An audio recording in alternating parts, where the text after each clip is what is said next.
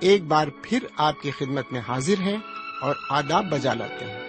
امید ہے کہ آپ خدا کا کلام سننے کے لیے اپنے ریڈیو کے پاس تشریف فرما ہوں گے۔ یقین ہے کہ اس پروگرام کے ذریعے آپ کو ضرور روحانی برکتیں حاصل ہو رہی ہوں گی۔ آئیے اب ہم سلاطین کی دوسری کتاب کو کھولیں۔ اس کتاب کا موضوع ہے ایلیشا کے معجزے۔ تو لیجیے، آپ کی خدمت میں پیش ہے اس کتاب کا مطالعہ خدا کے خادم کے ذریعے لیکن ایک خوبصورت نغمے کے بعد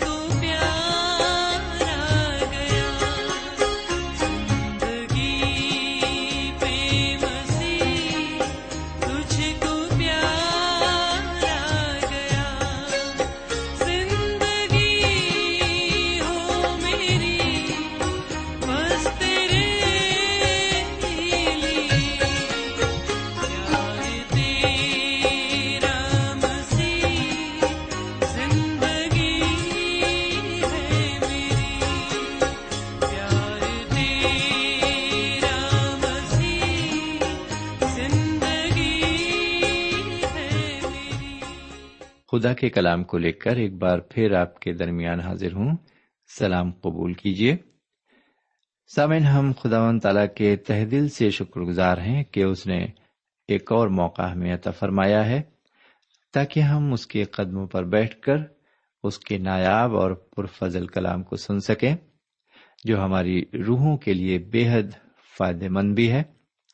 سامن یہ سچ ہے کہ جب سے ہم نے اس مطالعے میں شرکت کی ہے یقیناً ہم نے بہت سی باتوں کو حاصل کیا ہے۔ ہم نے دیکھا کہ ہماری زندگی میں روحانی برکتیں کثرت سے نازل ہوئی ہیں اور ہم نے بہت سی سچائیوں کو پہچانا اور سمجھا ہے۔ اور اس طرح سے خاص کر ہماری روحانی زندگی تو اور زیادہ آگے بڑھی ہے۔ تو آئیے ایک بار پھر ہم اسی سلسلے کو جاری رکھتے ہیں تاکہ ہم روحانی طور سے تقویت پا سکیں۔ اور دنیاوی طور سے بھی ہم کچھ سیکھ سکیں۔ لیکن پہلے ایک دعا مانگیں۔ ہمارے پاک پروردگار رب العالمین، ہم ایک بار پھر تیرا تہ دل سے شکریہ ادا کرنا چاہتے ہیں۔ تو نے ایک اور موقع ہمیں عطا فرمایا ہے۔ ہمیں نئی زندگی دی، نیا دن دیا۔ تاکہ ہم ایک بار پھر تیرے قدموں پر بیٹھیں اور تیرے کلام کو سنیں۔ آج جب ہم تیرے کلام پر غور کرتے ہیں خداون جو باتیں ہمارے لیے ایسی ہوتی ہیں جن کو ہم نہیں سمجھ سکتے، ان کے لیے ہمارے ذہن کو کھول دے تاکہ ہم انہیں نہ صرف سمجھیں، بلکہ دل میں انہیں قبول کریں اور ان کے مطابق زندگی گزاریں۔ یہ دعا ہم اپنے سرکار دو عالم، جناب سیدنا یسو مسیح کے وسیلے سے مانگتے ہیں۔ آمین۔ سمین آج میں آپ کی خدمت میں سلاطین کی دوسری کتاب کے اٹھارہویں باب کو پیش کرنا چاہوں گا۔ سلاطین کی کتاب کا یہ باب بہت ہی اہم باب ہے۔ میرے پیارے بھائی بہن، آج کے مطالعے کا جو عنوان ہے، وہ ہے ہسکیا کے تحت نیا مذہبی جوش پیدا کیا جانا اور اس کا امتحان۔ ہسکیا کے تحت نیا مذہبی جوش پیدا کیا جانا اور اس کا امتحان۔ انگریزی میں اسے ہم اس طرح کہہ سکتے ہیں ریوائول اینڈ ٹیسٹنگ انڈر ہسکیا سامن اب ہمارا رخ ہسکیا بادشاہ کی طرف ہے۔ یہ حصہ اتنا زیادہ اہمیت رکھتا ہے کہ اس کا بیان اس باب میں ہی نہیں، بلکہ اس کا ذکر تواریخ کی دوسری کتاب میں اور یش نبی کی پیشن گوئی کی تواریخی حصے میں بھی مندرج ہے۔ میرے پیارے بھائی بہن، آپ نے پچھلے مطالعے کے دوران دیکھا تھا کہ اسرائیل کی حکومت جو شمال میں تھی، اس کو شاہ اسور نے اپنا غلام بنا لیا تھا۔ اس بارے میں خداون خدا تین وجوہات کا ذکر کرتا ہے۔ یہ اس لیے ہوا کہ اسرائیلیوں نے خداون خدا کا حکم نہیں مانا۔ اس پر شک کیا اور تیسرا یہ کہ انہوں نے اس کی بے حرمتی کی۔ اسی دوران یہودا میں ایک دلچسپ بادشاہ تخت حکومت پر بیٹھا تھا۔ یہاں سے اب ہم جنوبی حکومت کے بادشاہوں کا مطالعہ کریں گے۔ اب شمالی حکومت منظر سے غائب ہو چکی تھی۔ خداون خدا نے یہودا کو اسیری میں ابھی اس لیے نہیں بھیجا کیونکہ یہودا میں چند خدا پرست حکمراں بھی ہوئے، جنہوں نے اثر نو مذہبی جوش کو لوگوں میں پیدا کرنے کی کوشش کی۔ سمین ایسے حکمرانوں میں سے ہسکیا بھی ایک ہیں۔ سچ تو یہ ہے کہ ہسکیا ہی ایک ایسا اچھا بادشاہ ہے جو حضرت داؤد کے بعد حکمراں ہوا۔ بہرکیف، اب میں آج کے مطالعے کی طرف رجوع کرتے ہوئے تھوڑا آگے بڑھتا ہوں۔ پہلی آیت سے لے کر سولہویں آیت تک عبارت کو آپ کی خدمت میں رکھتے ہیں۔ سمن، پہلی آیت سے لے کر تیسری آیت تک یہاں پر جب ہم نظر ڈالتے ہیں تو ہم دیکھتے ہیں کہ بادشاہ اغز جو کہ ہسکیا کا باپ تھا، بہت ہی بد بادشاہ تھا۔ پھر بھی اس کا یہ بیٹا بڑا ہی لائق تھا۔ اس سے ہمیں یہ پورا یقین ہو جاتا ہے کہ ہسکیا کی ماں ایک نیک اور خدا کا خوف ماننے والی عورت ہوگی۔ اس عبارت سے ہمیں معلوم ہوتا ہے کہ اس عورت کا نام ابھی تھا۔ اب ذرا چوتھی آیت کو سنیے۔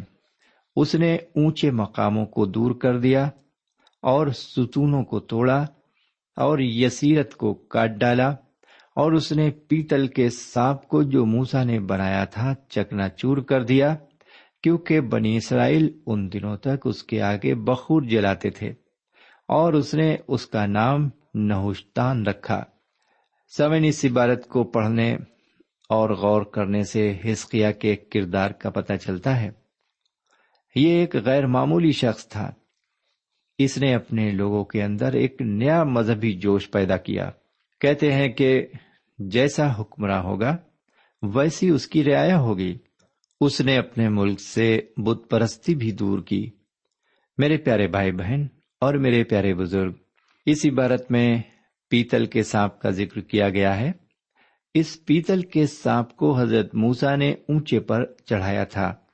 اس کا ذکر کتاب مقدس کی گنتی کی کتاب کے اکیسویں باپ کی پہلی آیت سے لے کر نویں آیت تک کیا گیا ہے۔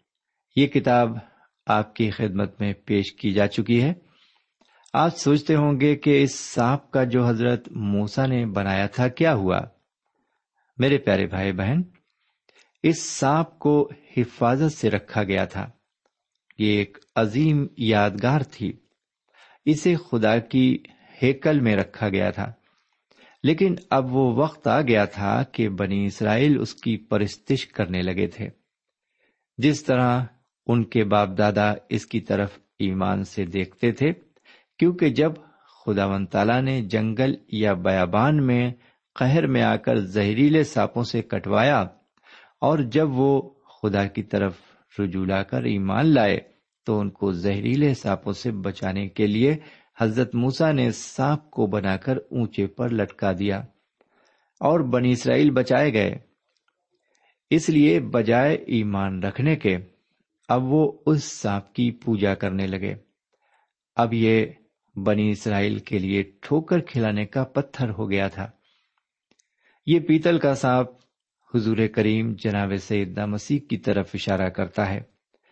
جیسا کہ مقدس یونا رسول اپنی انجیل کے تیسرے باپ کی چودہویں اور پندرہویں آیت میں فرماتے ہیں، اور جس طرح موسا نے سانپ کو بیابان میں اونچے پر چڑھایا اسی طرح ضرور ہے کہ ابن آدم بھی اونچے پر چڑھایا جائے تاکہ جو کوئی ایمان لائے، اس میں ہمیشہ کی زندگی پائے۔ سمن پیتل کا یہ سانپ ایک نشان تھا جو حضور کریم جناب سیدنا مسیح میں پورا ہوا۔ یہاں پر یہ دیکھا جاتا ہے کہ وہ پھر کر بجائے خدا کی پرستش کرنے کے سانپ کی پرستش کرنے لگے۔ ایک مشہور اور معروف مبشر کا کہنا ہے کہ جب انہوں نے ایشیا مائنر کی ساتوں کلیسیاں کا دورہ کیا، تو انہوں نے دیکھا کہ وہاں پر سانپ کی پوجا ہوتی تھی۔ ایسا خیال کیا جاتا ہے کہ بنی اسرائیل بھی ایسا ہی کرنے لگے۔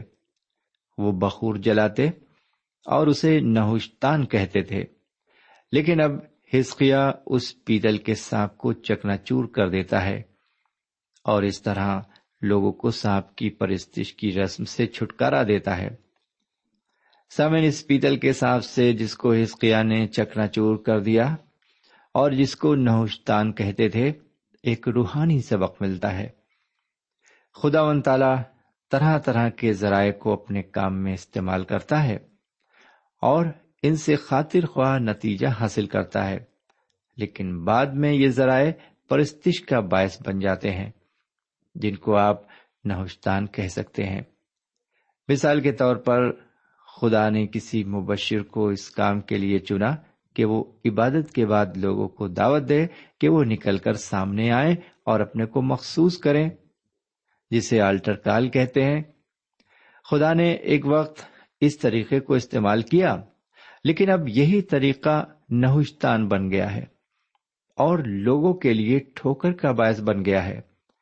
یہ ضروری نہیں ہے کہ خدا ہر ایک مبشر کو اس طرح استعمال کرے۔ بہرکیف آگے بڑھتے ہیں اور اب میں آپ کی خدمت میں پانچویں اور چھٹی آیت کو رکھتا ہوں۔ یہاں پر اس طرح لکھا ہوا ہے، پانچویں اور چھٹی آیت میں، اور وہ خداون اسرائیل کے خدا پر توکل کرتا تھا۔ ایسا کہ اس کے بعد یہودا کے سب بادشاہوں میں اس کی مانند ایک نہ ہوا اور نہ اس سے پہلے کوئی ہوا تھا، کیونکہ وہ خداون سے لپٹا رہا اور اس کی پیروی کرنے سے باز نہ آیا، بلکہ اس کے حکموں کو مانا جن کو خداون نے موسا کو دیا تھا۔ سمن یہاں پر میں صرف اتنا کہنا چاہوں گا کہ ہسکیا ایک غیر معمولی انسان تھے۔ خدا نے انہیں کثرت سے استعمال کیا۔ اور یہی وجہ ہے کہ ان کا ذکر کتاب مقدس کی تین کتابوں میں کیا گیا ہے۔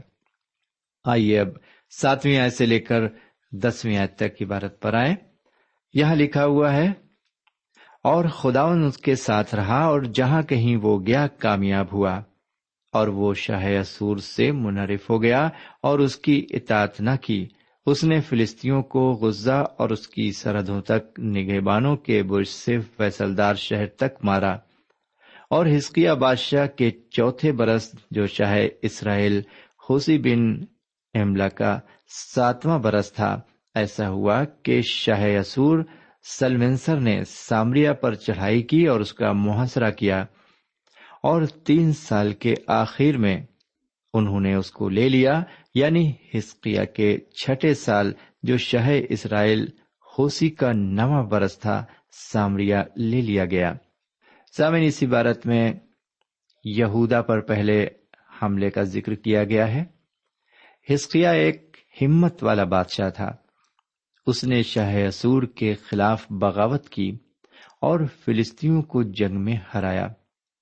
اس کی حکومت کے چھٹے سال شاہ اسور نے، جس کا نام سلمنسر تھا، سامریا کا محاصرہ کر کے اس پر قابض ہو گیا۔ اب میدان بالکل صاف تھا، کیونکہ اسرائیلی سلطنت کا خاتمہ ہو گیا۔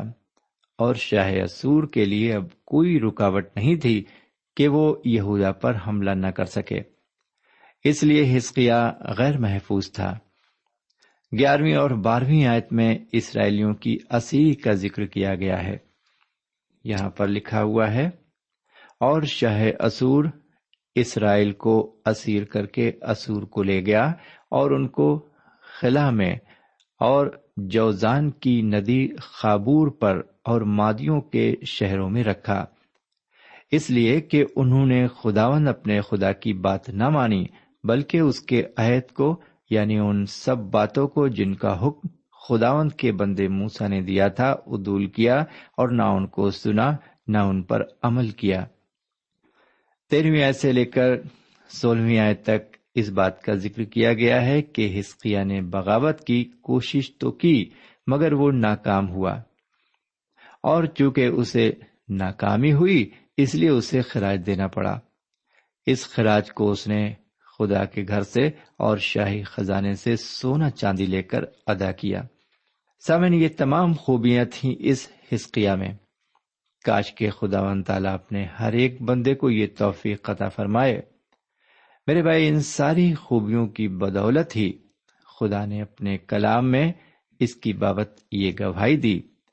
یہاں پر پانچویں آیت میں لکھا ہوا ہے، اور وہ خداون اسرائیل کے خدا پر توکل کرتا تھا۔ ایسا کہ اس کے بعد یہودا کے سب بادشاہوں میں اس کی مانند ایک نہ ہوا اور نہ اس سے پہلے کوئی ہوا تھا۔ سترویں آیت کو ایک بار پھر سن لیں، لکھا ہوا ہے، پھر بھی شاہ اسور نے ترتان اور رب سارس اور رب شاتی کو لکیس سے بڑے لشکر کے ساتھ ہسکیا بادشاہ کے پاس یروشلم کو بھیجا۔ سو وہ چلے اور یروشلم کو آئے اور جب وہاں پہنچے تو جا کر اوپر کے تالاب کی نالی کے پاس جو دھوبیوں کے میدان کے راستے پر ہے کھڑے ہو گئے۔ سمن، یہاں اس عبارت میں یہ مرقوم ہے کہ ایک بڑے لشکر کے ساتھ شاہ اسور سخیرب نے ڈرانی کے لیے یروشلم پر حملہ کیا۔ بہرکیف آگے ہم دیکھتے ہیں اٹھارہویں اور انیسویں آیت میں۔ اس عبارت میں یہ بیان کیا گیا ہے کہ ربشاتی انہیں دو طرح سے ڈراتا ہے۔ پہلی بات جو اس نے کہی، اس کا بیان بیسویں اور اکیسویں آیت میں ہمیں ملتا ہے۔ لکھا ہے، تو کہتا تو ہے، پر یہ فقط باتیں ہی باتیں ہیں کہ جنگ کی مسلحت بھی ہے اور حوصلہ بھی۔ آخر کس کے برتے پر تو نے مجھ سے سرکشی کی ہے؟ دیکھ تجھے اس مسلے ہوئے سرکنڈے کے اصا یعنی مصر پر بھروسہ ہے۔ اس پر اگر کوئی ٹیک لگائے تو وہ اس کے ہاتھ میں گڑ جائے گا اور اسے چھید دے گا۔ شاہ مصر فرون ان سب کے لیے جو اس پر بھروسہ کرتے ہیں، ایسا ہی ہے۔ سمن اس عبارت کو آپ نے سنا، اس میں شاہ مصر فرون کو ایک مسئلہ ہوا سرکنڈا کہا گیا ہے۔ یہ پہلی بات تھی جسے شاہ اسور نے کہہ کر یہودا کو ڈرانا چاہا۔ اب وہ دوسری بات کہہ کر ڈرانے کی کوشش کرتا ہے۔ رفشاتی آگے کہتا ہے بائیسویں آیت میں، اور اگر تم مجھ سے کہو کہ ہمارا توکل خداون ہمارے خدا پر ہے، تو کیا وہ وہی نہیں ہے جس کے اونچے مقاموں اور مذہبوں کو ہسکیا نے ڈھا کر یہودا اور یروشلم سے کہا ہے کہ تم یروشلم میں اس مذہبے کے آگے سجدہ کیا کرو؟ سمے جب ہسکیا نے اونچے مقاموں کو دور کرنا شروع کیا تو سخیرب نے سوچا کہ وہ زندہ خدا کے مذہبوں کو توڑ رہا ہے، لیکن یہ اس کی غلط فہمی تھی۔ اس کی سمجھ میں یہ نہیں آیا تھا کہ وہ غیر مذہب لوگوں کے مذہبوں اور یسیرتوں سے ملک کو پاک کر رہا ہے۔ اس لیے اس نے اس قسم کی بات کہی کہ اگر تم مجھ سے کہو کہ ہمارا توکل خداون ہمارے خدا پر ہے، تو کیا ہسکیا نے اس کے مذہبوں کو ڈھا نہیں دیا؟ جبکہ اس کی اس وقت سخت ضرورت ہے۔ سمن، یہ ایک بڑی بےزتی کی بات تھی، جو کہ شاہ یہودا کے فوج کے لیے کہی گئی، جیسا کہ تیسویں آیت میں بیان کیا گیا ہے۔ چھبیسویں آیت میں بھی یہ دیکھا جا رہا ہے کہ رفشاتی یہودیوں کو جو دیوار پر تھے اور ہسکیا کے گھر کے دیوان اور محرر ان سب کو یہ کہہ کر خاموش کر دیا گیا کہ کیا میرے آقا نے مجھے یہ باتیں کہنے کو تیرے آقا یا تیرے پاس بھیجا ہے۔ اٹھائیس اور انتیس آیت میں ہم دیکھتے ہیں کہ رفشاتی ان لوگوں کو گمراہ کرنے کے لیے کوشش کرتا ہے اور اپنے پروگنڈے سے ان کے جوش کو ختم کرنے کی کوشش کرتا ہے۔ سمعین تیسویں آیت سے لے کر بتیسویں آیت تک رفشاتی کی یہ کوشش ہے کہ وہ اپنے آپ کو شاہ اسور کے حوالے کر دے اور اس کی اطاعت قبول کر لے۔ وہ ایک بار پھر دہراتا ہے کہ نہ تو ہسکیا اور نہ ہی ان کا خدا انہیں بچا سکتا ہے۔ وہ کہتا ہے کہ اگر وہ اپنے کو حوالے کر دیں تو ان کی جان بخش دی جائے گی۔ اب آئیے ذرا تیسویں آیت سے لے کر پینتیسویں آیت تک عبارت پر آ جائیں۔ سمن رفشاتی نے جو کچھ کہا، اس سے اس نے سمجھا کہ لوگ اس کی باتوں سے مطمئن ہو گئے۔ میرے پیارے بھائی بہن اور میرے پیارے بزرگ ابھی تک کسی بھی دیوتا نے کسی ملک کو نہیں بچایا تھا اور نہ ہی ملک کے دیوتاؤں نے شاہ اسور کے ہاتھوں کسی کو بچایا تھا۔ یہ سچ ہے کہ اسے یہ نہیں معلوم تھا کہ اور ملکوں کے دیوتا خدا نہیں تھے، بلکہ زندہ خدا وہ ہے جو ساری کائنات کا خدا بند ہے۔ اب ذرا چھتیسویں عید پر آ جائیں۔ یہاں لکھا ہوا ہے، پر لوگ خاموش رہے۔ اور اس کے جواب میں ایک بات بھی نہ کہی، کیونکہ بادشاہ کا حکم یہ تھا کہ اسے جواب نہ دینا۔ پر لوگ خاموش رہے اور اس کے جواب میں ایک بات بھی نہ کہی، کیونکہ بادشاہ کا حکم یہ تھا کہ اسے جواب نہ دینا۔ سمین آپ نے اس عبارت کو سنا۔ رفشاتی کی باتوں کا خواہ کچھ بھی اثر کیوں نہ ہوا ہو، مگر وہ خاموش رہے۔ ان میں سے کسی نے ایک لفظ بھی نہیں کہا۔ سمین، جب ہم خدا پر توکل کر کے اس پر بھروسہ کرتے ہیں، تو یقیناً وہ ہماری مدد فرماتا ہے۔ جی ہاں اگر ہم مکمل بھروسہ اس پر کرتے ہیں، تو وہ یقیناً ہماری مدد فرماتا ہے۔ کیا خدا نے ہسکیا کی مدد کی؟ جی ہاں جی ہاں اس نے اس کی مدد کی۔ اس بات کو ہم اگلے مطالعے میں آپ کی خدمت میں لائیں گے۔ ایسا کوئی شخص نہیں ہے جس نے خدا سے مدد کی گہار کی ہو، فرمائش کی ہو، التجا کی ہو، اور خدا نے اس کی مدد نہ کی ہو، ضرور اس نے اس کی مدد کی۔ سمے ایک بڑی اچھی مسل کہی جاتی ہے، ہمت مردہ مدد خدا۔ یعنی جب انسان کسی نیک کام کو کرنے کی ہمت کرتا ہے، تو خدا اس کی ضرور مدد کرنا چاہتا ہے۔ جی ہاں اور مدد کرتا ہے۔ میرے بھائی، اگر ہم بھی آج سے اپنے دل میں یہ تہیا کر لیں کہ ہم کوئی بھی برا کام نہیں کریں گے اور برابر نیکی کے راستے پر چلیں گے اور صرف نیکی کرتے رہیں گے تو خدا و تعالی ضرور ہماری مدد فرمائے گا اور ہمارے اس کام کا اجر بھی ہمیں ضرور دے گا۔ سمن تو آئیے، آج ہم بھی یہ تہیا کرتے ہیں کہ ہم ایک بے گناہ اور راست باز زندگی گزارنے کی کوشش کریں گے۔ جی ہاں جبکہ یہ ہے بہت مشکل اور اسی جنگ کو ہمیں لڑنا ہے اور جیتنا ہے۔ اس پر ہمیں پوری طرح فتح یابی حاصل کرنا ہے۔ جی ہاں گناہ پر فتح یابی کرنا ایک بہت بڑی جنگ کو لڑنا ہے۔ اور خدا ہمیں اس میں استعمال کر سکتا ہے، ہماری مدد کر سکتا ہے اور ہمیں فتح دے سکتا ہے۔ میرے پیارے بھائی بہن، اب آج یہیں پر ہم آپ سے اجازت چاہیں گے، کیونکہ وقت ختم ہو چکا ہے۔ خدا نے چاہا تو اگلے پروگرام میں پھر ملیں گے۔ تب تک کے لیے اجازت دیجیے خدا حافظ۔ سامعین، اس مطالعے سے آپ کو روحانی تقویت حاصل ہوئی ہوگی۔ ہمیں یقین ہے، آپ اپنے تاثرات سے ہمیں ضرور نوازیں گے۔ ہم آپ کے خط کے منتظر رہیں گے۔